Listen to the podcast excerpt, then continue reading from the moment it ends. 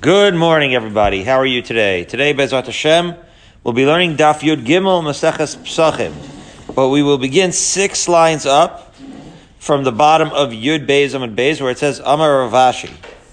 Those uh, the third word over there. Uh, we always say the Shir Le'il Nishmas of Chaim Zev Malinowitz.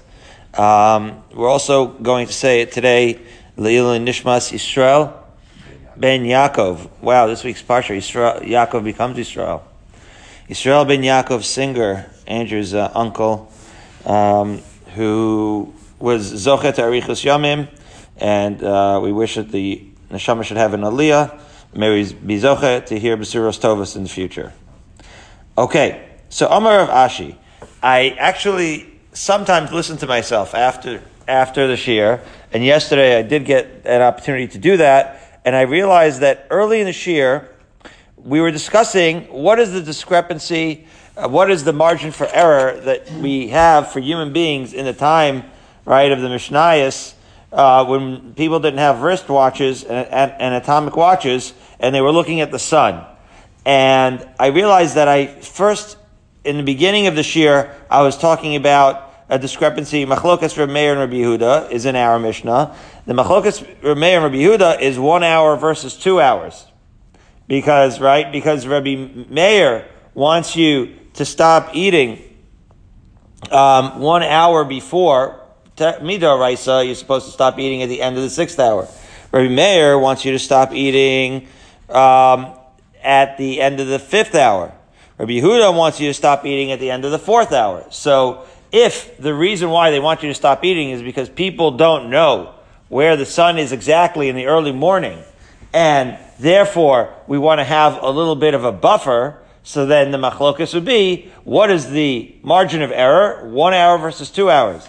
Then we brought, yesterday, we spent a lot of time yesterday on the Mishnah and Sanhedrin, where there was a similar dispute between the same, right, Rameir and Rabbi Yehuda, but there, the difference was between two and three hours. And so I saw that in the in the beginning of the shir, I was a little confused because I was scribing the one hour, two hour discrepancy in the beginning. I straightened myself out somewhere in the middle. Um, it just it didn't really make any difference in terms of the give and take of the Gemara, but it did uh, affect some of the math when we were talking about it uh, earlier. But that becomes the topic of the Gemara now. The topic of the Gemara now is why is it that the dispute is between one hour and two hour in our Mishnah and Psachim, and in the Mishnah and Sanhedrin, it's a machlokas of two hours versus three hours. That's what we're discussing now. So Amar Rav Ashi, so I don't normally like to justify my mistakes, but this one really was, was legitimate confusion based off of the two different uh, things going on in the Mishnah, we'll address that now. So the Gemara talks uh, like this. Amar Rav Ashi, k'machlokas be'edus kach machlokas b'chametz. And you would think that, right? In other words, just like they had a machlokas Rabbi Yehuda Meir about what the margin for error is with ours in the Edus over there in Sanhedrin, so too it's over here in Psachim. Where the Gemara says, Pshita, Hainu Hachdarminan. Yeah, of course, that's why we're talking about this.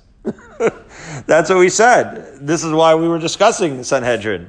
But the question is, why would it be different? So the Gemara answers, Hakamash Malan, de Shaninan, Shinuyahu. Velo tema tanaihi. In other words, what the Gemara is, what Rav Ashi is trying to tell us, right, that kemachlokas machlokas bechametz, is that we don't have two different, right, authors of these two different Mishnayos, um, the one in Sanhedrin and the one over here in Psachim, that are arguing with each other whether the machlokas is one and two hours or two and three hours. Rather, it's the same Tanaic source the Mishnayos are consistent, and if that's the case, then all you really have to justify is why would the hours by Chametz be different than the hours by Edus? But it's the same author. In other words, it's all the same consistent uh, sources. Okay, that's what this part of the Gemara means. So then what would it be? So first of all, uh, as follows. Amar Shimi Bar Ashi, so this is now Rav Ashi's son apparently, Lo Shanu Ela B'Shos.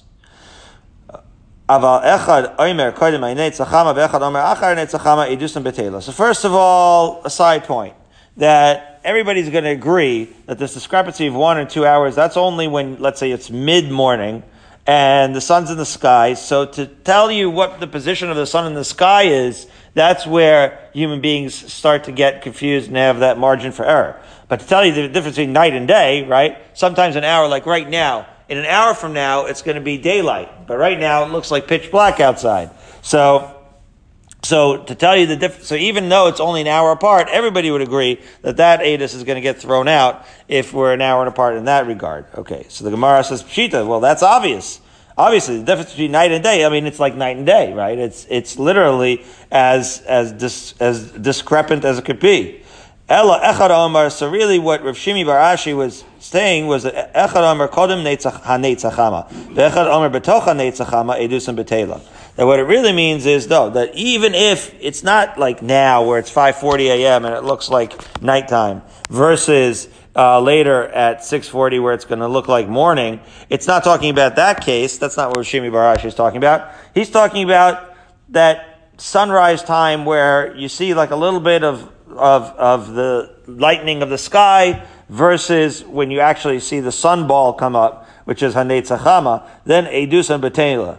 That, that if one says that they saw the sky, that it was the beginning of morning, so you would think that maybe there you would have the Hava Amina, right? You might consider there that you don't throw out that Edus because one is, they're both saying that it's early morning at some point, but still the shot is that Edusan Betela, that even though that may only be, let's say, 20 or 30 minutes apart, there you're still throwing out the testimony because after all, you can see the sunball, right? So, and that's something that's very verifiable, and therefore, this is not just a question of we didn't remember exactly where the sun was positioned in the sky. It's really more fundamental than that, and we do not accept Adim, where one thinks that they saw the sunball when, when they saw the incident, and the other one thinks that they just saw the lightning in the sky. We will throw that out. Edusan betela.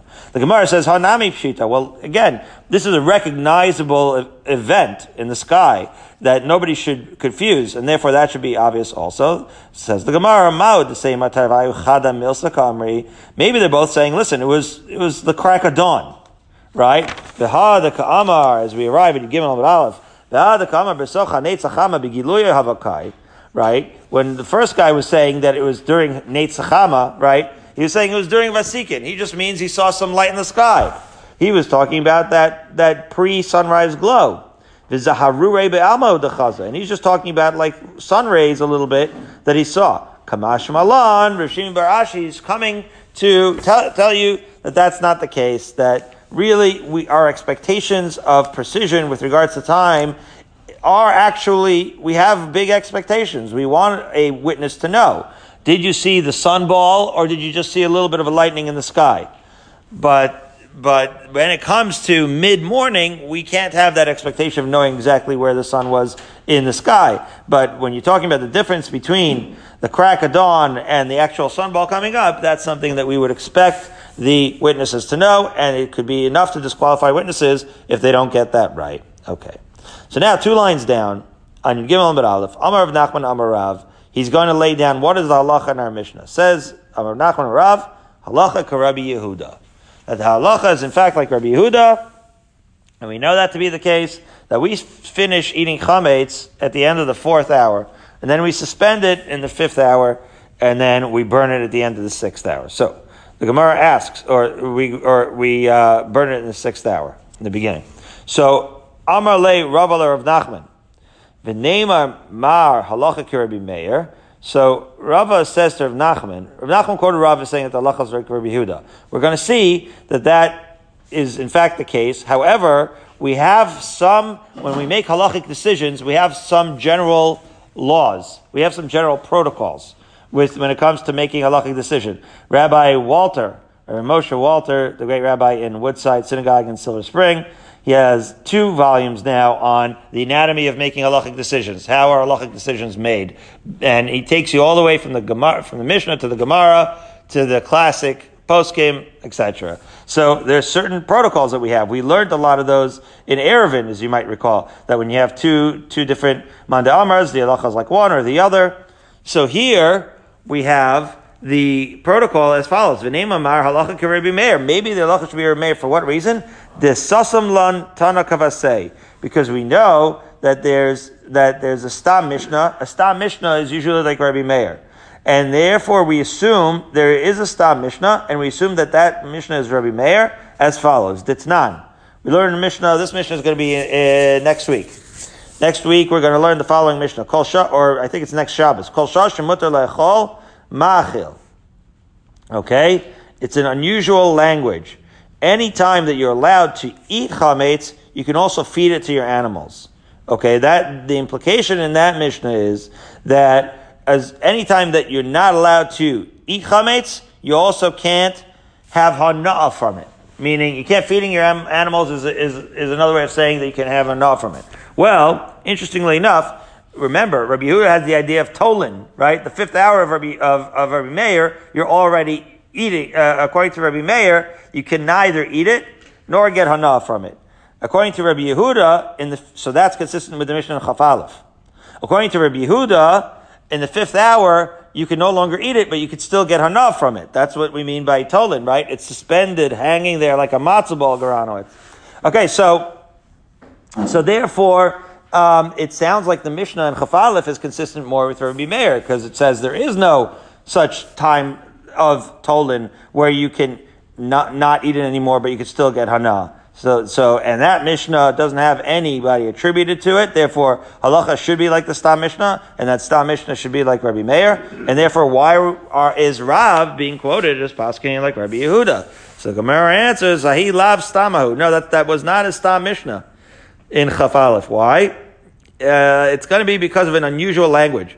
Mishum tekashir mutter because over there in the Gemara, they, they, they had the language mutter, right? Kol shashir mutter, the Mishnah had the language mutter, and the Gemara uh, asked about it. Kol shashir mutter le'echol machil, right? In other words, it says there mutter. That seems to follow the view of not Rabbi Yehuda or Rabbi Meir, but it implies, Rashi explains, that we, that we have mutter. What's mutter? We have certain people. Acherim mutter lahem. What hour is that? So you might recall in our very Mishnah we had Rabbi Meir who said that by the that you can eat all the way till the end of the fifth hour. We had Rabbi Yehuda who said that in the fifth hour you already cannot eat, and it's just right. You can have hana from it. And we had Rabbi Gamliel who threw in a wrinkle. He said that fifth hour is reserved for what? For the Kohanim's consumption of truma. Oh. The Kohanim's consumption of Truma is, those are the people for which that consumption is mutter in, at that time. Okay. So that is implied in, in the language of the Mishnah in Chaf Aleph where it says mutter, and therefore that is not a stam Mishnah over there in Chaf Aleph, but rather it's a Mishnah like Rabban Gamliel. So then the Gemara says, "V'neim amar halacha Rabban Gamliel the havalei machriya." So now we have kind of uh, a reason to think that maybe the halacha shouldn't be like Rabbi Meir or like Rabbi Yehuda. Maybe the halacha should be like Rabbi Gamliel. Because, right? So, so, um, there's really two reasons. The reason they're bringing here now is that havale machriya. Normally, if you have a Tana posing a position, and then another Tana saying a different position, and then a third one coming in, right? We say it every morning, in the Midos Shatar Nidreshes Behem of Rabbi Ishmael. So that's with psukim. When you have a third pasuk that's a middle position, you usually you call that the machriya, that which decides the factor. So similarly here, Rabbi Gamliel comes in in the middle, he's the machriya, and therefore that's a different halachic protocol. Maybe we should go like him. Now Tosfos points out uh, there's another reason why to go like Rabbi Mishnah, like Rabbi uh, Gamliel, because we just said that that that Stam Mishnah was like Rabbi Gamliel. So that's a different reason. That's also, the halacha should be like a Stam Mishnah. And the Stam Mishnah, because of the word mutter, sounds like it's like Rabban Gamliel. So that's that first Tosfos and Yud Gimel, and Tosfos gives, um, reasons. The, the Yeshlomo da Ibais Ema Samich. What's the Ibais Ema? So that's what we're about to read. That we're kind of like throwing that out, this whole idea of that, that approach, that stream of idea that has to do with Stam Mishnah, we kind of throw out, and we have other reasons to uh, decide the halacha like either Rabbi Meir or Rabbi Yehuda. But be that as it may, the Gemara answers with regards to this first suggestion of Rabbi Gamliel being machriya, Amarle, Rabbi Gamliel lav machriyahut, because tam denashe ka'amar. Even though it sounds, says the Gemara, even though it sounds like Rabbi Meir is posing one idea and Rabbi Yehuda a different idea, and Rabbi Gamliel is coming out with a hybrid idea in the middle, he's not really coming out with a hybrid idea in the middle. Rather, he's saying his own novel idea. Okay? He's Tom de Nafshika Amar. He's saying his own thing, and that's not really what a Machriya is. Technically, Machriya is supposed to be that the, the way Machriya works is that it's a derivative of one of the two Shitas. So if the Machriya is one of the two Shitas, then what he's doing is you group him, right, with, with whichever Shita he seems to be a derivative of. Now you have two against one. That's how Machriya works. And Machriya breaks the vote, right, breaks a tie vote, right, by actually leaning towards one sheet or another. So then when you say Tam Dinafshika Amar, what that means is that he's not really leaning towards Rabbi or Rabbi Yehuda. He's just saying his own thing. He sounds like a derivative of Rabbi Yehuda, right? Because he's making you stop eating. Most people, he makes stop eating at the end, uh, right, of the fourth hour. But on the other hand, he's allowing Kohanim to eat later. So you could say maybe there's a reason, Kohanim is reason. Okay, but be that as it may, that's the Gemara saying that it's really its own standalone shita. Therefore, it can't serve as a mechriya, and therefore um, it doesn't point towards one or the other. And so we're going to f- continue in the Gemara for another source for why Rav would say the halacha is like Rabbi Yehuda as follows. V'ibais ema. This is where Tosfos says we're really paying attention now. Rav the Amar Kihai Tana. Rav said according to the different Tana, the Tanya, could be said in a different bright as follows. Arba'asa Shachalios B'Shabbos. Ah, when are we going to have that? Does that ever come up in the calendar? Yeah, this year. This coming year we're going to have this. Okay? That when you have Erev Pesach on Shabbos, three day Yontiv as we call it over here in Baltimore, Mevar and Esakol Milifnei Shabbos. So obviously you're not going to do all the burning of the chametz on Erev Pesach because that's Shabbos. So where do you do it? You do it on Erev Shabbos, right? On your Gimel. Uh, V'sorf and trumos, tameos, tluyos, v'tahoros. And we burn all the truma. Now we said this was in the Shita of Gamliel, we had an issue with this, right? You're not supposed to burn truma. Truma you're supposed to eat so long as, as, as you can. But here we see that on Erev Shabbos, right, you're not going to be able to know what the status of all these things are going to be on Shabbos. So there's three categories here. There's Trumas Tameos, Truma that's Tame anyways you're going to want to burn. But you're also going to burn the, the Tahoros, Truma that's Tahor that normally the Kohanim can eat. Well, you're not going to have enough Kohanim to eat it, so you have to burn it because you're not going to be able to burn it on Shabbos. And also Tzluyos, which is suspended in the sense that we don't even know yet whether it's Tameh or Tahor, Normally we would leave it over, but here we have to burn it. Okay. So we burn basically all the truma, right? Because we don't know, we're, we're not going to be able to eat it, and we're not going to be able to burn it, and we can't keep the chametz around. We really have a truma conundrum in a situation like this. If it was a regular Friday and it wasn't Shabbos, then whatever is left over, you just burn. But here, you have a Shabbos, Shechalios Be'erev, uh, uh, a Shabbos that's an Erev Pesach, and you can't burn that truma. So you really have a truma conundrum in those days, and so you'd have to, and so you'd have to uh, just hedge your bet, so to speak, and burn whatever you need to burn already on erev Shabbos. You have to calculate ahead of time, and umishayim minataharis mazon shtei sudas. In other words, of all the chametz you're going to burn, right? We're used to this part, right? We burn all the chametz, we get rid of everything except for what we're going to eat on erev Pesach. So in this case, what you're going to retain to eat on Erev Pesach is going to be truma, right? Because you're trying to minimize the burning of truma, right? This is what we encountered yesterday. Anytime you have truma, you don't really want to burn it. You want to be able to eat it. So that's what you're going to preserve. You're going to preserve the truma. But unfortunately, uh, in this case, there is going to be truma that you're going to have to burn because you can't leave over the chametz for Erev Pesach on Shabbos. Okay. So you leave over two sudos worth. There is a discussion, of course. Rabbi Leibowitz, the great Daf Yomi master, is going to get into it, and we're going to deal with it this year, right? Shalashudis on erev Pesach that shechalios b'Shabbos. What, what, do you do, Garanowitz? There's like four shitas. Do you eat fruit? Are you just going to learn Torah? Are you going to have egg matzah? Are you going to have? Are you going to eat it? Are you going to eat shalashudis at ten in the morning? Okay. So all the different ways of dealing with uh, shalashudis on uh, erev Pesach shechalios b'Shabbos. Anyways. So here, interestingly enough, right, the Gemara just assumes that you're only going to eat, uh, you're going to only going to eat the shtei sudos. All right, kedei lechol ad arba shas, enough to eat Right? It makes sense. Some people want to extend that to Shal Shudas all, all during the year. That maybe you don't need to ever eat Shal Shudas. But of course, Erev Pesach is, is unique, right? Because you can't eat matzah and you can't eat Pesach and you can't eat uh, chametz. What are you going to do? Um, all right. Now, so now, so you're going to leave over the shtei sudos kedei lechol ad arba shalas, enough to eat right within the first four hours of the day. Divrei Rebbe Lazar ben Yehuda ish bar tosa. Lazar ben Yehuda said this language. Amar mishum and he said in the name of Yeshua. And Amr lo, and to him they said, Lo yisarfu shemayim ochlin. So here's the discussion that ends up taking place over there on Chaf Aleph, where they tell him, uh, is that where that is on Chaf Aleph? Uh, that was the previous Gemara. Uh, it, it, it, has, I think the discussion is over there with regards to the Truma. So basically, what they say to him over there, Tahoras lo yisarfu, maybe you shouldn't burn it.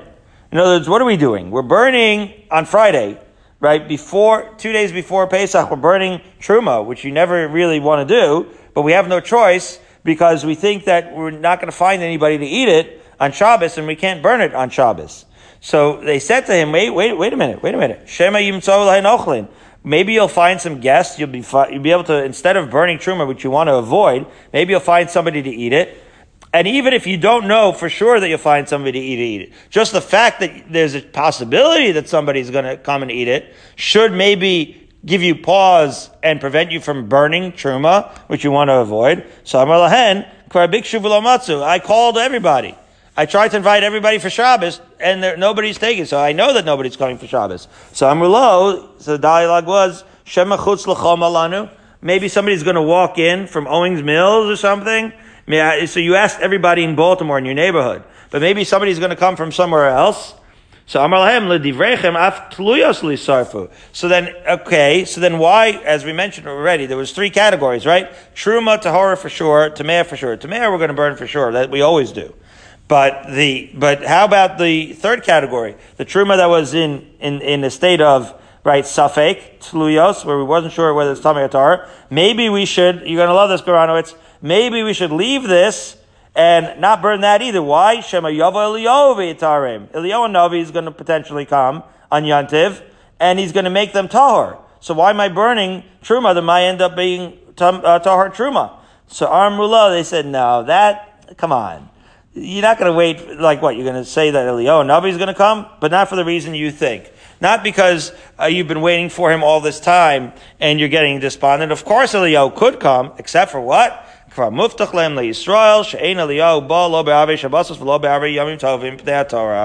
We already know that Eliyahu Navi doesn't come in Erev Shabbos and Erev Yantiv because he doesn't want it. We have, we're busy enough on those days. He doesn't want to upset us. He doesn't want to uh, be matriach us and therefore he's going to come when it's a little bit more convenient for us. That already is a discussion. I mean, we would probably be happy, uh, even on Erev Shabbos and Erev Yantav, you would like to think, right? But be that as it may, that's a tradition. We already mentioned this.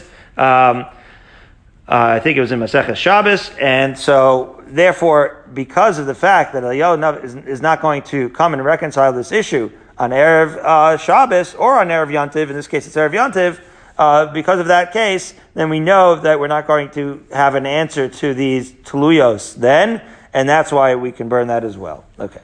So now, Amru. The Brisa said, Lo zazu misham achakavu alachikar ben Yuda ish bartosa. Interesting language. The, nobody was nobody got out of that base medrash until they worked it all out, and they said the halacha was like Elazar ben Yehuda, Shamar mishum Rabbi Yeshua. Okay, so now wait a minute. So my love afilu lechol.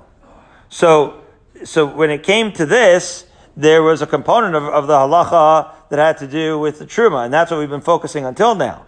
But with regards to when to finish eating chametz, he was in accordance with Rabbi Yehuda. He said you have to finish eating the chametz before the end of the fourth hour. So that seems to be a data point to prove that the halacha should be like Rabbi Yehuda, but the Gemara rejects it. Amar Papa Mishmei the Rava lo levaer. That idea of the fourth hour, he wasn't talking about um, it, was they, they didn't they didn't go and they established halacha like him, right? When it says that they didn't move anywhere until they established halacha like him, so just like in the Gemara we've been focusing on disposing of the truma, so too in the base medrash when they established halacha, they were focused on disposing of the truma, but they didn't really establish halacha like him with regards to what his position was, right? Um, what his position was with regards to when you have to stop eating chametz. So even though that his position in that scenario was like Rabbi Yehuda, that is not the part that they latched onto. They were just talking about the truma disposal halacha. They weren't talking about when to stop eating, and therefore they sort of separated that out, and that was not something that they insisted on. Okay, so we still don't know where Rav Nachman got this idea that Rav holds like Rabbi Yehuda. So let's see. Says the Gemara 11, up line, 11 lines up from the wide lines. Rabbi Sever lahadar of Nachman. Rabbi also uh, was agreeing with Rav Nachman. The Amar Ravin bar Rav Adam Maisa Adam Echad an interesting Maisa that's going to be illustrative in terms of whether we hold like Rabbi Yehuda or a Meir, as follows. This, can you imagine such a person? A person leaves, you ever get left holding the bag?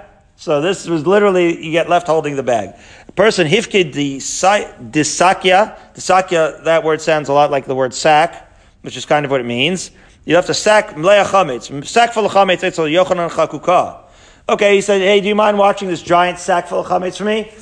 when did this take place? On Erev Pesach. That's not a good time to leave a sack of chametz for your friend to watch for you. We already discussed when you're watching this chametz for your friend and you have a charayas for it, then you actually it becomes a, a, certain level of ownership where you you really do uh, have to worry about uh, having it around. And from that point, things got worse. So sure enough, Rav Yochanan Chakuka has the sack of chametz, and mice get to it, and now chametz is pouring out of this giant sack of chametz on Erev Pesach. This is not good. So Uvalif Ne Rebbe, so Rav Yochanan Chakuka is going to Rebbe, and he says, Shar Rishona, and he said, what am I supposed to do?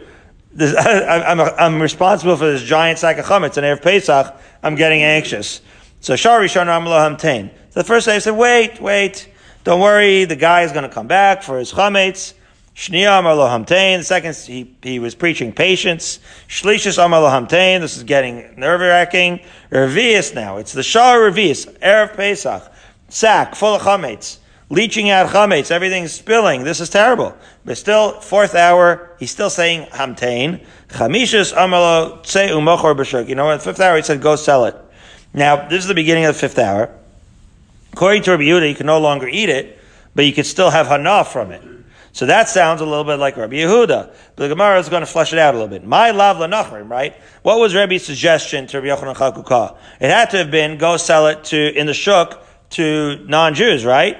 To Rabbi Yehuda, and that would be in accordance with the opinion of Rabbi Yehuda, right? Because that means that he cannot, right, eat it, but he could still sell it to others who can eat it, to those who don't uh, follow these halachas, uh, to, meaning to non-Jews. So the Gemara says, so that sounds like Rebbe held like Rabbi Yehuda. But the Gemara says, no, I'm Rabbi Yosef, lo, Yisrael, Kereb Meir. Maybe he meant, what? Sell the chametz to a Jew.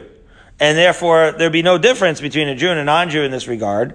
And therefore, basically, Karabi Meir right? He's basically saying that chametz is still allowed during the fifth hour, and during that last hour, right, the eleventh hour, as it were, or technically the fifth hour, in that hour, he's selling it to a Jew because according to Rabbi Meir, you could still eat it in that fifth hour. And that's why the suggestion was to sell it to a Jew. But the Gemara says, what? How could that be possible, Rabbi Yosef? Amalei Abaye. Abaye questions Rabbi Yosef. Ile Israel, Nishkelin and Avshe. What do you, I mean, like, you're going to sell somebody a headache? You're going to sell, it's like, it's like, um, you'd have to be a really good salesman to be able to sell chametz to a Jew in the last hour that you're allowed to eat it on Erev Pesach, right? That, that is, that, that's, that's crazy. If you're going to go to the Shuk and sell to Israel with an hour left until, until the Isser Achila, then Nishkele Nafshe, you might as well keep it yourself. How are you going to, that's going to be a very hard sales job. That's the, that's what you're busy doing the last hour of, uh, of Achilas Chametz. So the Rabbi Yosef says, no, you know what? You can't really keep it to yourself. Why? Mishum chshada. Because this is an idea that you can't take the food for yourself because there's, there's, it's bad, it's a bad look there's a certain idea of chshad when we come to the person who is in charge. Somebody leaves you in charge with something, you can't have any, you have to take away any element of suspicion that you were eyeing that object that you were responsible for. And therefore, if you end up eating the chametz, then, then there may be this perception that you were eyeing the chametz all along, and that is a perception we want to avoid. Therefore, you're better off selling it off and having somebody else uh, take it just to show that you never really were eyeing it. You had no desire to have this object that you were watching. And we have another precedent for that idea as follows. Titania, because we learn in the Bryce as follows. Gabay tzedakah, in a different context, but same idea. If you're, let's say, the Gabay tzedakah, right? The person who's collecting all the tzedakah, all the charity on behalf of the aniyah. So you got all the money, uh, and let's say you got, and we're going to see also the tamchoy, right? Let's say you're collecting food, right? So, and you don't have anybody to distribute. You distribute it to everybody, in Baruch Hashem, there weren't that many to give it to, and you have a surplus. Portin lacherim. So you don't keep those copper coins, right? Um, you, ve'ein portin la'atzman. So when you have an exchange, right? Sometimes you get, let's say copper, where you get pennies, right? You get pennies, uh, and you have this giant thing, and then you want to exchange it into the bank for larger bills. So they say, no, no, no. Exchange it with other people. Don't exchange it for yourself. In other words, don't use, don't take the copper coins for yourself and exchange it for your own dollar bills, so to speak, or your own silver coins, because then it's going to sa- seem like the reason why you held on to this is not because you ran out of aniyim, but because you love pennies. You're a penny collector. And so you don't want to, you want to get rid of any suspicion that you had the surplus for your own personal gain. And therefore, the halacha is that you can ch- exchange it with other people or with the bank or whatever, but not for, excuse me, but not for yourself. Similarly, Gabai Tamchoy, administrators of like, right, the, the, the soup kitchen.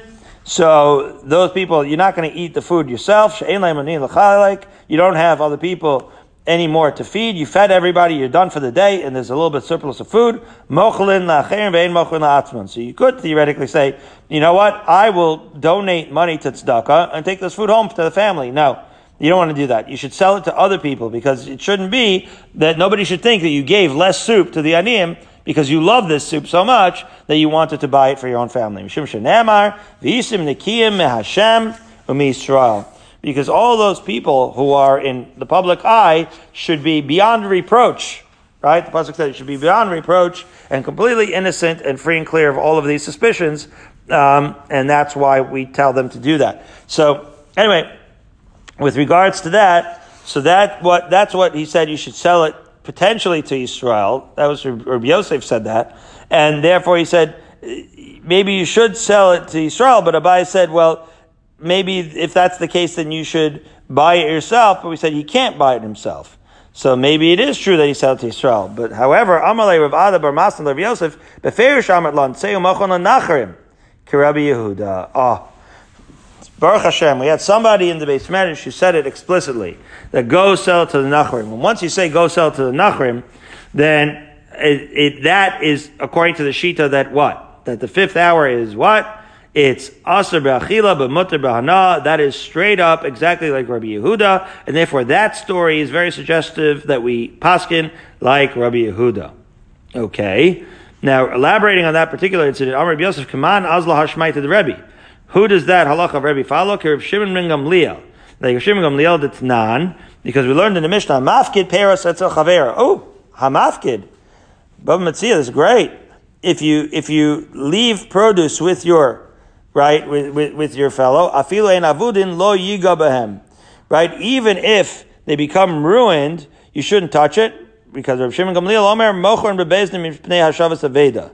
Right? Again, it's more proper, right, uh, to do that. In other words, because you, you want to do hashavas aveda, right, in the presence of Bezdin.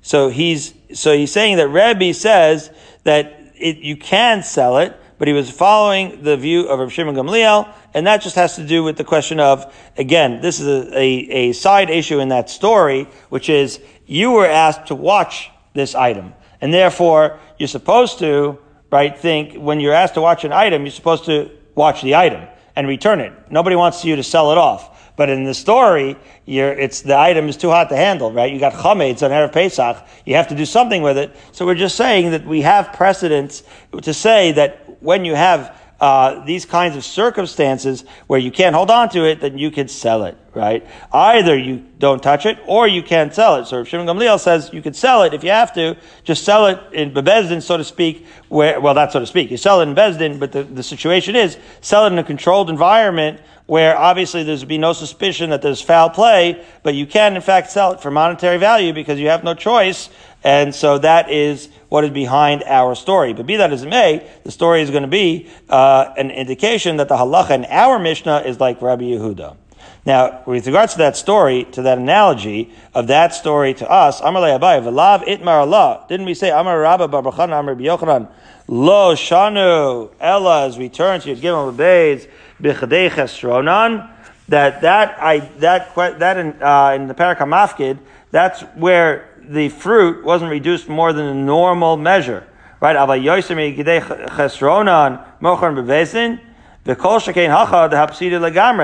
Right. The question there was the produce in Baba Metzia in that case was the fruit was rotting. Okay, so when the fruit was rotting, right, we said that really you're not so really supposed to. Um, to, to ever sell it to Besdin. The only time you sell it to Besdin is when it's going to be really rotting and losing value. And here, everybody would agree, right, that, that it was correct to sell the chametz because here he was not only going to lose value, it, it was going to completely have no value, right? Because what is less valuable to sell than chametz on actual Pesach? Because it's going to be asar not to everybody. So it's not necessarily a reflection but Mitzvah, it's a little bit different, and that's what they're pointing out. All right, so now we've arrived three lines down, the two dots on your Gimel and Bays, and we're going to um, discuss this, these next little pieces in the Mishnah. You might recall, Rabbi Yehuda, You might recall, Rabbi Yehuda described the two chalos of Truma, the Psula, that were sitting there on the Itztaba, right, in the Beis HaMikdash to show people when was the fourth hour and when was the fifth hour. So, the Gemara is going to analyze this. Tani Tana Kameda Rabbi Yehuda. So a Brisa teacher was in front of Rabbi Yehuda, and he says, Al Gava Itztaba, and he questions the Lashon. Uh, Rabbi Leibowitz points out that in, elsewhere in Shas, we qu- have the same question, but in the reverse. We said Al Gava Itzba, Al Gava Itztaba sounds like you're hiding it. And here, what we're trying to do is actually having it in, in plain view so that people can see it. Right? We're trying to broadcast it. Uh, the question in, in the other place in Shas was the opposite. We say al gag and it, and it would have made more sense to say al gav. That has to do. Oh, I just remember where it was. It was in Sukkah, I believe. It had to do definitely with the lulav. How do you handle the lulavim when it's erev sukkahs and and and you can't and you can't carry it because it's going to be Shabbos? So they used to bring the lulavim and keep them on al gava itztaba. Okay, be as it may, right? You have to keep that sort of like protected. Be that as it may, al gava itztaba, even though when we first read it, we thought in, in Hebrew, al gabe, right? That's on top of the itztaba we could see. But apparently al gava itztaba makes it sound like it's on the spine. These itztabas were these protrusions, right? These platforms in front of the base of a mikdash. And so, al gav makes it sound like you're putting the, the bread somewhere where you can't see it. Rabbi Huda says, no. Amalei v'chilat No, you're not going to put it, uh, you're not going to uh, try to hide them. On the contrary, you're trying to place them on high ground where everybody can see them in order to demonstrate when the fourth and the fifth hour is. So therefore, he just amends it, Tani al gag ha'itzdaba. He changes it to say that no, it was on the roof of these protrusions, of these benches, which is to say in a very, very visible area, and that's consistent with our Mishnah, with what we're trying to say. Um, I couldn't figure out a Goranowitz Mitzvah moment about why you, we would get it wrong in both places. Think that Gav is Gog and Gog is Gav, but uh, we'll, we'll, work. We'll work on it. Work on it. Sometimes we don't know which way is up or which way is down, and we have to have Chazal straighten it out for us. Okay. So let's talk a little bit about these itztaba, these benches. Amar Rachva, Amar Rabbi Yehuda. Harabai stav kaful haya. What's a stav kaful? It's a double row of benches, one row inside the other. This was the uh, configuration of the Temple Mount, may it be rebuilt speedily in our day. So Tanya Namahachi, and we also have a brisa to suggest this. Harbai stav kofel same thing, two rows of benches. Rabbi Yehuda Omer istvanis haisa nikres. That's why they call it the istvanis, the bench in the storefront. Stav lifnim mistav, one stav, one row of benches uh, inside of another. Okay. Now, we promised yesterday that we would talk about why these truma loaves were pasul. So, two dots, ten lines down, psulos. What's this pasul? Says the Gemara, am I psulos. Why are these truma rolls puzzle? So, Amar Chanina, mitoch shayu merubos. Because they brought many, many korban todas that the day before. And nifsalos belina. Right? They invalid, they're, they're not valid because, again, the korban toda has 40 different kind of rolls right? 10 matzahs and 30 rolls. And it's supposed to be a korban toda very famously. Because why? Because anytime you have a simcha, anytime you have a good, uh, uh, something good that happened to you, you have no choice but to share it with other ones, share it with loved ones. Nobody, nobody, even the hungriest person, Labriut, can, cannot eat 40 rolls. And therefore, sometimes you end up with a surplus. And the surplus gets invalid. You can't just leave that around. So the Tanya, how do we know? Because we learned in the Brisa, Ein Mavin Toda B'Chag Matzos. You can't bring a korban toda certainly on Pesach. Because as we just said, it has 30 rolls. You're going to bring a korban with 30 pieces of bread on Pesach. That's, that's obviously not going to be uh, good.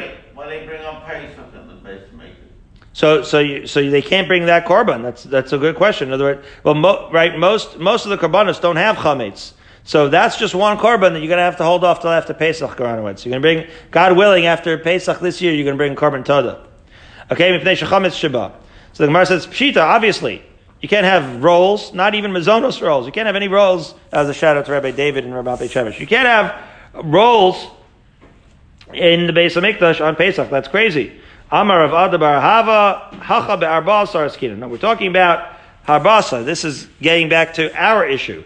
On, on Erev Pesach, you also can't have a surplus of rolls. The Kasavar, Ein Mavin Kachin Lebase Psul because but the Tana holds that you can't right expose the other right the other kachim to to this base psul to an area where you have psul. So everyone would bring the korban toda on the 13th for that reason, and, therefore mitoch shehen merubos nifsalos belina.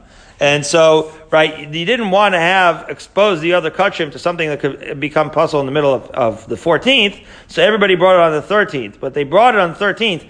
So it's like a backlog, right?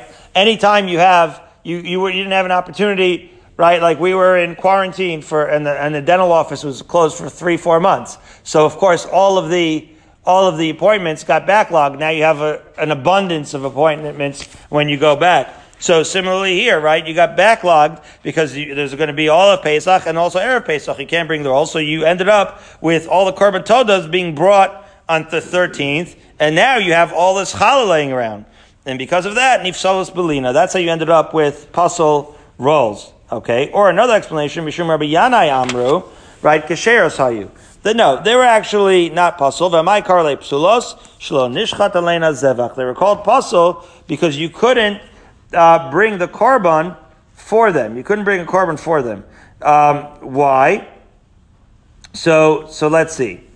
So let's see. V'nishchot. Let it. So, so why couldn't you bring the korban with them? Let let's slaughter the animal and then allow them to be eaten. Something happened where the animal was switched over, and so we couldn't have the animal shechted, right? And and and make the then make the bread eaten. This is this is all these korbanos were brought with a with, with, with, this kind of korban was brought, there was a carb, right, and a protein, right? You had the animal and also the loaves that were brought with it. So if you had loaves and you don't have an animal to shecht with it, then the loaves become, so, so even though they're kosher in their own right, they become pasul. So we say, so fine, so shech the animal, and then you'll be able to eat the, the bread. That's how it always works. So the Gemara answers, Sha'avad azevach. No, we couldn't find the animal. The animal got lost. We lost our korban. So Gemara says, okay, v'naisi zevach acher v'nishchot. So go bring another animal and then shecht it. So Gemara says, no. The Amar zu toda v'zu lachma. What's the case here? An individual designates the korban toda, which is the animal portion of it, right? And it says, and this is its bread. And then you have the bread portion of that toda. So it's a really giant suda with the animal and the bread. And so those have already been designated. Rabba. And we hold according to rabba. The Amar rabba, avad alechem, mevi lechem acher. So we, what we have here is a primary and a secondary component of the korban toda. And the animal, we're going to learn according to Rabbah, is the primary component, such that the korban, right, the accompaniment is the bread, right? So when you lose an animal, you have lost the korban. Right? And the bread becomes invalid. If you lost bread, let's say you came and you say, hey, honey, did you bring the bread? Like, right, you're bringing the korban toda, and it's a big suda, so you have a bunch of people helping you carry it, so you're schlepping the animal. That's the essential component. Somebody else who was dropped the ball, who was supposed to bring the bread, they lost it. So that's okay. You could always bring more bread, but you can't bring a different animal. The animal is the korban. So again, if you lost the bread, you could always bring other bread. Of the taida, aid maybe tada acheres. But if you lose the actual korban, you can't replace it. My taima, what's the reason? Lechem glal toida. It just means that the lechem is like the wingman of the toda. The lechem is because of the toda. The ain toda glal lechem. Right? So one is subservient to the other. The bread is an accompaniment to the toda. The toda is not an accompaniment to the bread. They are not on equal footing, but one serves the other. And certainly the primary component of the korban is the animal itself. So if the animal is lost, you can't just bring another animal to replace the bread, because the bread isn't holding the place for the animal. It's just supporting, so to speak. It's the support, supporting cast for that animal korban. Okay. So Okay, so redeem those breads and say, okay, we're no longer hekdesh, now it's chulin, and therefore they're not going to be pasul. Why do you have to destroy them? So the Gemara says, zevach. No, this is an unusual case. The, you already brought the korban and you already shechted the korban. So at that point, right, that bread is committed, certainly. You can't, you can't be podated. The nishbach adam, and even the blood of that particular korban was already spilled, so the, that bread is fully committed, and it's pasul now because you can no longer, right, you can no longer um, be, redeem it whatsoever. Uchaman, and who holds that this is a thing? Karebi. Dama Rebbe, Shnei Dvar Matir Malin Ze below Ze. Right? So when you have two mutter things, they can they can elevate a korban one without the other on their own right, as follows. The Tanya Kivse Atzeret. Let's say Shavus, you're bringing lamb, right? And you're bringing that, those korbanos. Ein mekachin es ha lechem ela b'shchita. That by doing the shchita, you've now consecrated that the, the, the lechem that comes with it. Kate said, how so? Shechatan lishman v'zark dam lishman kidesh alechem. So we see that one aspect of a korban affects the other. This is a transition, by the way. In the next few dapim over the weekend and beyond, a little bit into next week, we're going to learn a lot of a lot of kachim and taras. It's going to be great. Anyway, so shchatan lishman v'zark dam lishman. So you did all the proper things. You did the shchita lishma. You did the the blood spring lishma. May we be zachar to do this uh, b'mher be'amenu. Kiddush Alechem. All of that consecrated the bread and made the bread that came along with this korban uh, holy as well, so to speak, right? Sanctified. And if you did the shchita and the zrika, not lishma, so then the bread doesn't become consecrated. So we see that these are what? That these are interrelated. That the bread and the and and and the animal and all the korban, right? It affects the kedusha of that bread. Furthermore, shchata lishman v'zark dam lishman. Let's say one of the component, the shchita and the and the sprinkling of the blood. So the shchita was done okay. Sprinkling of blood was not. So then lechem kadosh ve'eno kaddish. So then you get this hybrid um, sort of uh, result with the bread because you did one component right of of the of the korban you did it well. The other one you didn't do the Shema, and so you end up with this hybrid situation with the bread. Divrei Rebbe. That's what Rebbe says. Rebbe Lazar, Rebbe Shimon Aimer, La'olam eino kadosh alecha lisman v'izrak daman lishman.